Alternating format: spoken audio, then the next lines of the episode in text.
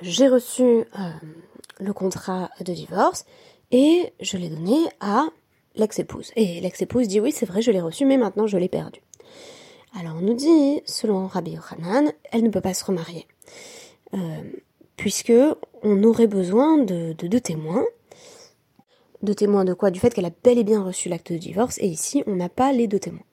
Alors question qui est posée immédiatement dans la Guimara, c'est bah pourquoi on ne croit pas le chaliard, tout simplement?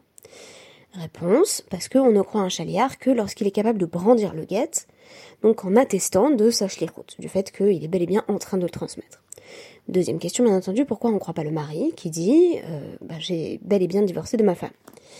Euh, Alors que l'avis de, de Baravine, c'est que en général, quand un homme dit j'ai divorcé de ma femme, on le croit. Oui, mais là, eh bien, le mari n'a pas directement donné le guet, donc il y a, si vous voulez, une sorte d'espace d'incertitude qui fait que le mari ne peut pas être sûr que le guet a bien été donné à la femme. Alors on nous dit, bah, on pourrait s'appuyer sur une chazaka, En général, quand on demande à un envoyé, à un émissaire, à un représentant du mari de faire quelque chose, il le fait. Alors, quel est le cadre euh, de euh, ce principe? Alors, il est assez particulier, tel qu'il est présenté euh, dans notre daf, on nous dit Chazaka, donc, Shalir Shliroto, de Amar Rabbi Yitzhak. Car Rabbi Yitzhak dit, Haomer euh, celui qui dit à son, envoyé, son représentant euh, légal, une sorte d'extension de sa personne, si vous voulez, Tsevekadeshli Isha, part et littéralement sanctifie pour moi une femme. En gros, il lui dit, tu me prends une femme, n'importe qui, mais tu me prends une femme stam, sans préciser, sans préciser quoi que ce soit. Écoute, qui veut bien de moi, tu me la ramènes et puis ce sera ma femme. Ou match Mais voici que le, l'envoyé en question, le représentant, meurt, sans avoir ramené, bien entendu, au mari une femme en particulier. Très, très intéressant. Ce sont les mots qui m'ont fasciné le plus. Asur bechol hanashim sheba olam. Désormais, le mari est interdit à toutes les femmes du monde. Ça veut dire quoi? Qu'en fait, il ne peut se marier avec aucune d'entre elles. Parce qu'on part du principe que euh, son envoyé, avant que de mourir, avait bel et bien désigné une femme, mais on ne sait pas laquelle. Donc ça pourrait être absolument n'importe quelle femme. Et donc pourquoi est-ce qu'il lui interdit d'épouser toutes les autres? Eh bien parce que quand il rencontre une femme, peut-être que toute femme qu'il rencontre est euh, une personne qui est membre de la famille de celle que son chaliard lui avait désignée comme épouse par défaut. Donc, il rencontre une femme comme ça, et on se dit, oui, mais peut-être que c'était sa mère, sa sœur, que le chaliard avait choisi pour être son épouse. Réponse là-dessus euh, de la Gemara sur ce point précis, Han le chumra, aval le Non, on dit qu'on part du principe que le témoin avait bel et bien fait ce qu'on lui avait demandé quand ça va vers la rigueur. La rigueur ici consiste à dire, attention, si l'envoyé avait bel et bien désigné une femme, alors ça pourrait être absolument n'importe laquelle dans le monde. Et si ça peut être n'importe laquelle dans le monde, alors le mari peut avoir l'interdiction d'épouser n'importe quelle autre femme qui pourrait être liée, qui pourrait être en famille, avec celle qui avait choisi le chalir, l'eau. Mais quand ça mènerait à une kula, c'est quoi la kula? C'est une forme de, souplesse, flexibilité qui permet en l'occurrence euh, à cette femme qui a perdu son guet de se remarier. Là, on ne croit pas le chaliard sur parole, quand il n'a pas de, preuve du fait qu'il a bel et bien euh, transmis le guet à l'épouse. Donc en l'occurrence, on aurait besoin de, témoins qui l'ont vu transmettre.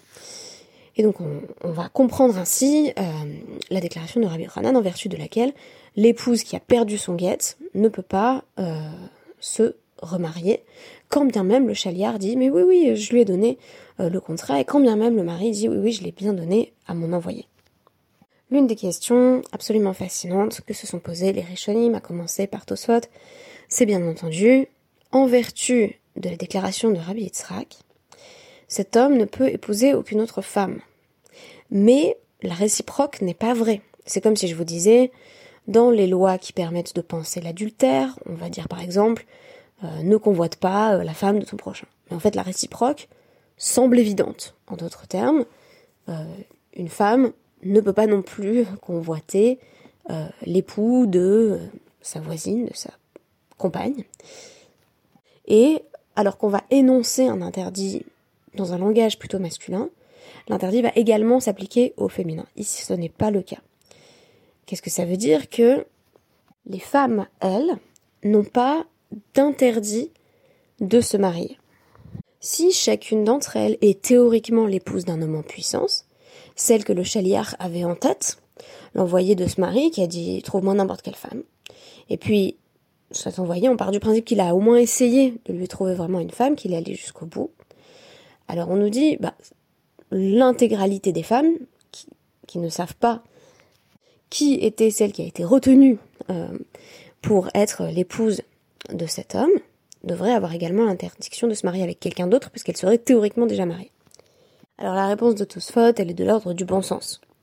Et elle est que, ben, a priori, si une femme a accepté la demande du chaliard, donc on imagine ce chaliard qui va de femme en femme en essayant de trouver une qui accepte cet homme un peu particulier qui lui a dit ramène-moi n'importe quelle femme. Si elle a accepté les à travers le chaliard, le chaliard qui lui a dit voilà, tu es maintenant fiancée à cet homme, c'est que non seulement elle était libre auparavant, bien sûr, mais elle ne va pas épouser un autre homme par la suite. Donc en fait, la seule femme qui est interdite à tous les autres hommes, c'est celle qui sait que euh, le chaliard euh, lui a transmis cette demande de fiançailles. En d'autres termes, alors que le mari n'a pas l'information de quelle femme mon chaliard m'a ramené, la femme a forcément rencontré le chaliard l'envoyé du mari, et donc c'est elle qui est théoriquement son mari. Tosfot note toutefois que cette loi s'appliquerait spécifiquement à une femme adulte, puisque euh, une, une, ktana ou, une nara, une femme jeune fille en fait, qui serait encore sous l'autorité de son père, pourrait ne pas avoir eu la possibilité de donner son assentiment ou au contraire d'affirmer sa désapprobation parce que elle est en attente du jugement de son père sur la question des kiddushin qui ont été proposés. En d'autres termes, si, on va dire dans le meilleur des cas, euh, le chaliard, l'envoyé, fait le tour euh, des, très jeunes filles qui sont encore sous l'autorité de leur père, qui ont euh, une douzaine d'années, eh bien, elles, elles ont peut-être entendu qu'il y avait eu demande, mais elles ne savent pas si le père a accepté ou non. Alors donc, Tosso va essayer de résoudre cette question en nous disant, techniquement, le, mari lui-même, enfin ce futur mari est désespéré, qui veut épouser n'importe qui, il devrait pouvoir euh, épouser n'importe quelle femme à partir de la mort de son chaliard. Premier élément, c'est bien sûr qu'on ne peut pas être absolument sûr que son envoyé a eu le temps de finir la tâche qui lui avait été euh, confiée. Donc on peut pas être sûr qu'il a bien et bien choisi une femme et qu'il a bel et bien euh, pu aller jusqu'au bout des fiançailles. Et même s'il l'a fait, mideoraita, on devrait suivre la majorité des femmes. C'est-à-dire qu'il en a a priori épousé une, et pas 28. Une, c'est la minorité des femmes, celles qui sont mariées avec euh, euh, cet époux, qui veut bien épouser n'importe qui. Et la majorité, le, le rov, c'est le reste de l'humanité, enfin pas le reste de l'humanité entière, mais toutes les autres femmes qui a priori sont pas mariées avec lui, dans l'hypothèse bien entendu où euh, la constituait à, en fiancer une. Donc il, devait désigner une femme la plupart des femmes du monde, qui ne sont pas cette femme, euh, lui sont permises. Et là-dessus, Tosfot, et c'est bien sûr ce qui m'importe et, ce qui m'a fasciné, on nous dit le chaliard reçoit une forme de pénalité, une amende, parce que il a envoyé un chaliard épouser n'importe quelle femme. Donc on aurait ici une forme de négligence, un désintérêt euh, de la rencontre de l'altérité, c'est-à-dire d'un visage en particulier, au profit de l'impératif de se marier. Un homme qui dit, moi ce que je veux c'est à la fin le résultat être fiancé. Et d'ailleurs, très intéressant, lui-même manifeste une forme de détachement vis-à-vis de cette procédure, ce processus. Je parlais euh, dans le podcast d'hier du fait que c'est très intéressant puisque dans Gittin on a beaucoup des envoyés. Parce que euh, quand on transmet un acte de divorce, parfois on, habite déjà très loin ou on est très très loin dans, dans, sa tête aussi de la personne avec qui on avait euh, une relation maritale pendant bien longtemps. Et donc on n'a que faire en fait, surtout quand on est dans, la position du mari, mais parfois on voit aussi que c'est la femme qui envoie quelqu'un recevoir son guette. On, est assez loin finalement des enjeux véritables de la relation. On est simplement en train de dire bon il n'y a plus rien. Et ce il n'y a plus rien, on en atteste euh, par l'intervention extérieure, une forme de médiation, une forme de schliroute. Donc on envoie quelqu'un, parce qu'on ne va pas faire le déplacement soi-même, c'est pas la peine. Après tout, la relation elle est terminée, il n'y a, que ça à dire en fait. Le guet ne vient dire que cela. Alors à l'inverse, pour les kiddushin, on nous dit, déjà envoyer un chaliard, admettons, ça c'est pas complètement, euh, euh, voilà, ça sort pas complètement des cadres que l'on connaît. On en a vu des exemples dans Ketubot, et quand on va étudier Kedushin, on, on va s'y remettre. Mais là, ce qui est inhabituel, c'est d'envoyer un chaliard en disant, écoute, tu prends n'importe qui. Donc, on est affaire à un mari qui n'a pas de critères.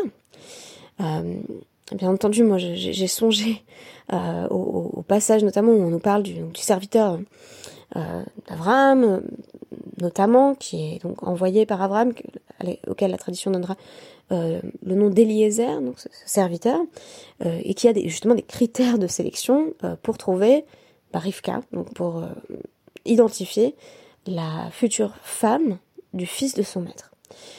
Et de manière générale, l'idée même, je pense, de façon assez intuitive, d'un shidour où il n'y a absolument aucun critère, ou d'une rencontre où on dit simplement j'ai juste envie de quelqu'un dans ma vie, euh, et ben ici, en l'occurrence, dévalorisé par les sages. Donc on, va mettre une forme d'amende au mari en disant si t'es prêt à épouser n'importe qui, c'est que t'es prêt à épouser personne. Et c'est ça qu'on lui dit en fait. C'est tu ne peux plus épouser aucune femme puisque tu étais prêt à les épouser toutes.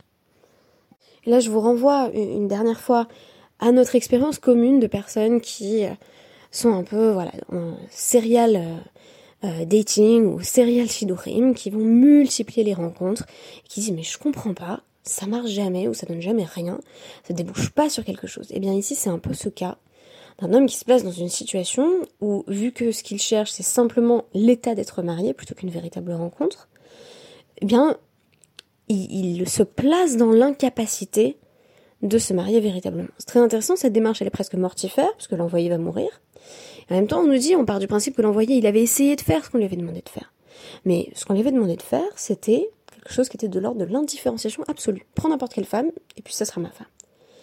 D'ailleurs, ce sera ma femme, avec euh, ce désinvestissement supplémentaire du mari qui dit, je vais même pas aller moi la chercher, je ne prends même pas cette précaution pour au moins aller vers la rencontre, un minimum, non, c'est tu me ramènes n'importe qui. Donc, sans avoir ce besoin de se confronter à une altérité, on reste dans une représentation de bah faut que je sois mariée, donc euh, qu'on m'en prenne une, quoi. Et c'est cette non-rencontre, à mon avis, qui est à la fois mortifère pour le témoin, très intéressant que le, euh, chaliard pardon, euh, meurt, et par ailleurs, cet homme ne peut plus se marier, puisque en disant là encore, je veux les épouser toutes, il a témoigné du fait qu'il n'était prêt à en épouser aucune. Merci beaucoup et à demain.